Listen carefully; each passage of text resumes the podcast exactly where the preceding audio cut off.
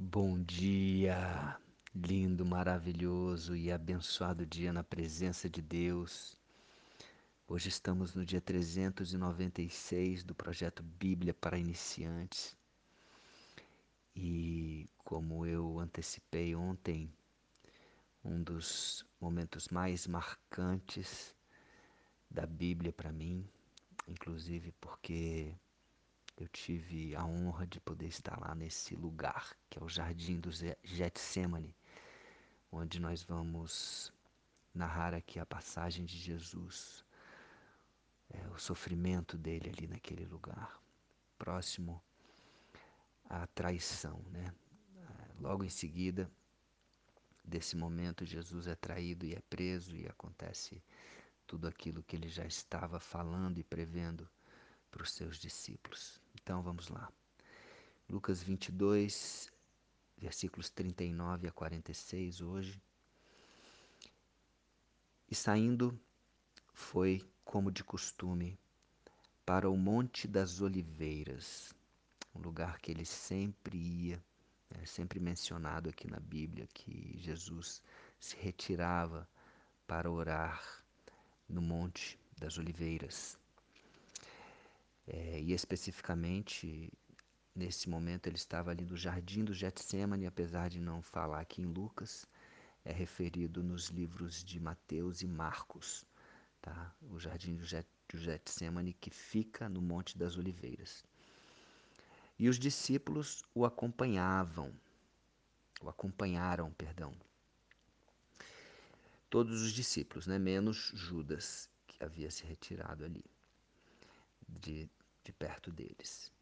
Mas dentro desses discípulos, Jesus, segundo o livro de Mateus e Marcos, ele teve um momento que ele chamou Pedro, Tiago e João para ficarem mais próximos dele e se retirou ele junto com esses três para para orar num lugar mais é, mais afastado. Então vamos lá. Versículo 40. Chegando ao lugar escolhido, Jesus lhes disse: Orai para que não entreis em tentação. Ele, por sua vez, se afastou cerca de um tiro de pedra e de joelhos orava. Então, Jesus orava de joelhos, ele se ajoelhava para orar. Então, é, fica a dica. Quando formos orar também é algo que, que demonstra aí a nossa submissão, a nossa humilhação, a nossa entrega, nosso reconhecimento da autoridade e da superioridade de Deus sobre as nossas vidas. E ele estava ali de joelhos, ele, filho de Deus, Deus, é, estava ali de joelhos orando naquele jardim. Amém? Versículo 42. Dizendo: Pai, se queres, passa de mim este cálice. Olha só. Primeiro, chamando Deus de Pai, né? que é algo que ele ensinou para nós em Mateus 6, a, a oração do Pai Nosso. Então, podemos também ter esse privilégio de chamar Deus de Pai. Ele chamava Pai.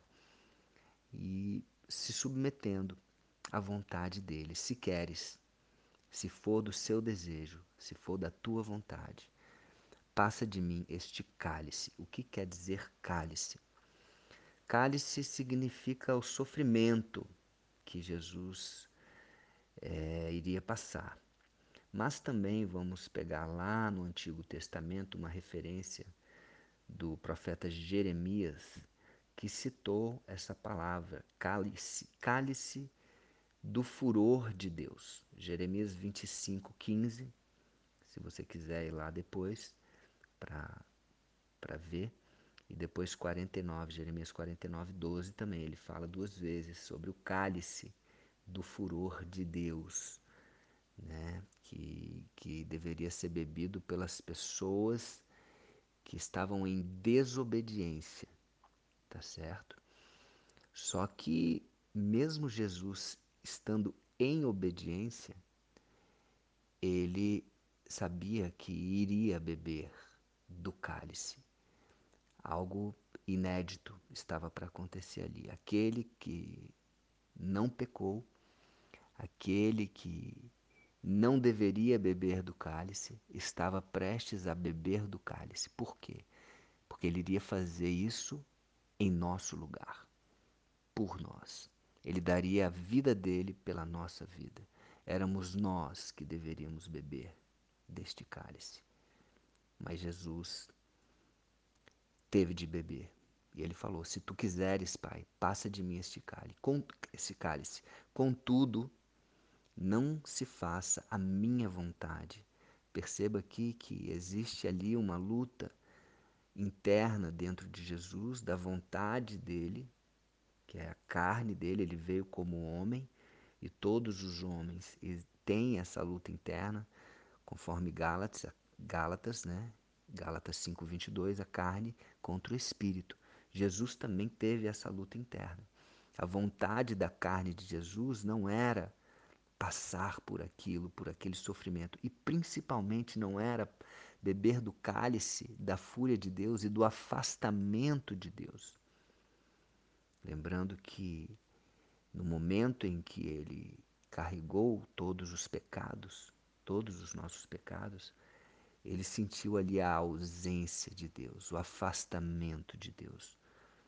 Porque o Espírito Santo e Deus não habitam no pecado e ele se fez pecado, ele se fez pecador, ele se fez maldito por nós e ele experimentou, estava prestes a experimentar e ele sabia disso.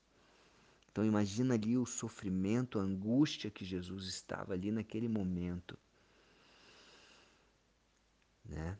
Então, contudo, não se faça minha vontade, e sim a tua, a tua vontade, a vontade do Pai, a vontade do Espírito, e não a carne.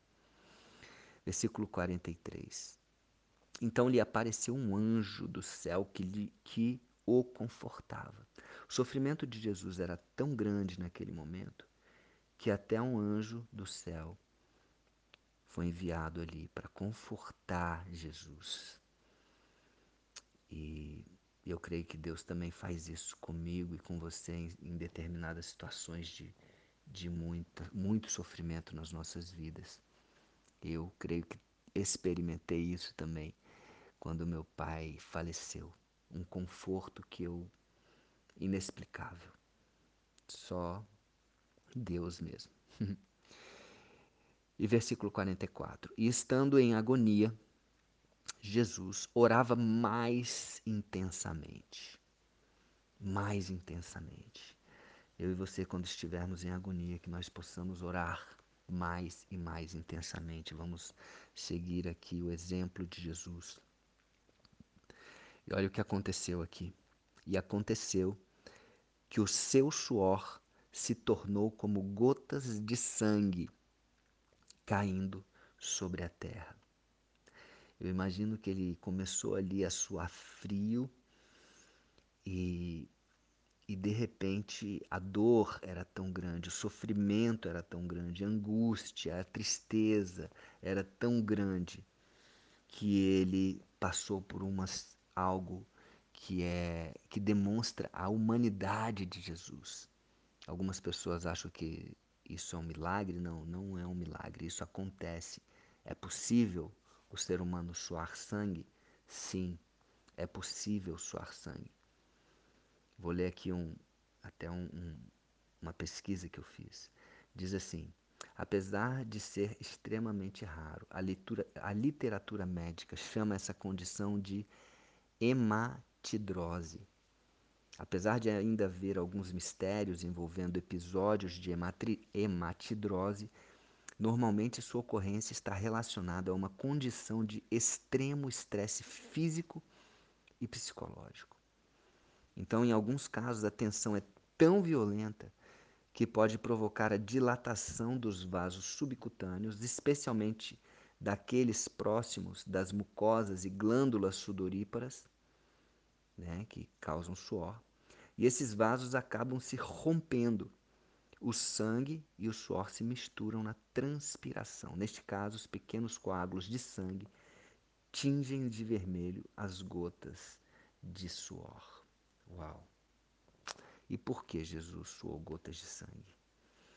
É que, continuando esse, esse estudo aqui, conforme o contexto indica, no momento em que o suor de Jesus se tornou como sangue, ele estava experimentando um estado de angústia devastador. Seu estado psicológico estava dilacerado, combinando profunda angústia, sensibilidade aguda e suplica, súplica intensa. Lucas também informa que até mesmo um anjo do céu apareceu para confortá-lo, conforme a gente já leu aqui. E ele continua aqui no estudo. O escritor de Hebreus diz algo que lança luz sobre o sofrimento de Jesus Cristo em sua intercessão. Ele escreve que Jesus ofereceu orações e súplicas em alta voz e com lágrimas em Hebreus 5,7. Depois você pode ir lá é, também fazer essa pesquisa na Bíblia. Hebreus capítulo 5, versículo 7. E então isso demonstra aqui a, a humanidade, tá? A humanidade de Jesus. O ápice da angústia de Jesus estava prestes a acontecer lá na cruz quando ele gritou e exclamou: Eloi, Eloi, lama sabachthani, que quer dizer Pai, por que me abandonaste? Então ele já estava, ele sabia que ele iria passar por isso, ele sabia que ele iria experimentar pela primeira vez o afastamento total do seu pai amado. E com certeza ele sentiu tudo isso, né? Angústia, tristeza e até medo, talvez, né? Mas ele enfrentou, obedeceu e foi até o final. Versículo 45. Levantando-se da oração, foi ter com os discípulos e os achou dormindo de tristeza. E lhes disse: Por que estáis dormindo? Levantai-vos e orai, para que não entreis em tentação. Então, o aprendizado que fica aqui, independente da angústia, da tristeza, da situação, nada se compara a isso que Jesus passou aqui. Nada, nada, nada, nada. Aquele que só amou, aquele que não teve pecados, estava ali prestes a ser humilhado, ser crucificado, ser açoitado, é, injustiçado e o pior de tudo, estava prestes a se separar de Deus por um momento. Uau, uau, Ele fez isso por mim e por você. Que eu e você possamos dar a importância disso, possamos fazer valer a pena isso nas nossas vidas. É lógico, temos o nosso livre-arbítrio de receber esse sacrifício de Jesus, de aceitar isso nas nossas vidas, de recebê-lo como nosso Senhor e Salvador ou não. E Jesus vai respeitar e Deus vai respeitar. Mas pode ter certeza que se eu e você aceitarmos e nos aproximarmos de Jesus cada dia mais, isso vai alegrar o coração dele, porque foi por isso que ele morreu naquela cruz. E foi por isso que ele suou sangue nesse jardim do Getsemane. Amém. Um beijo no coração e até o próximo dia do projeto.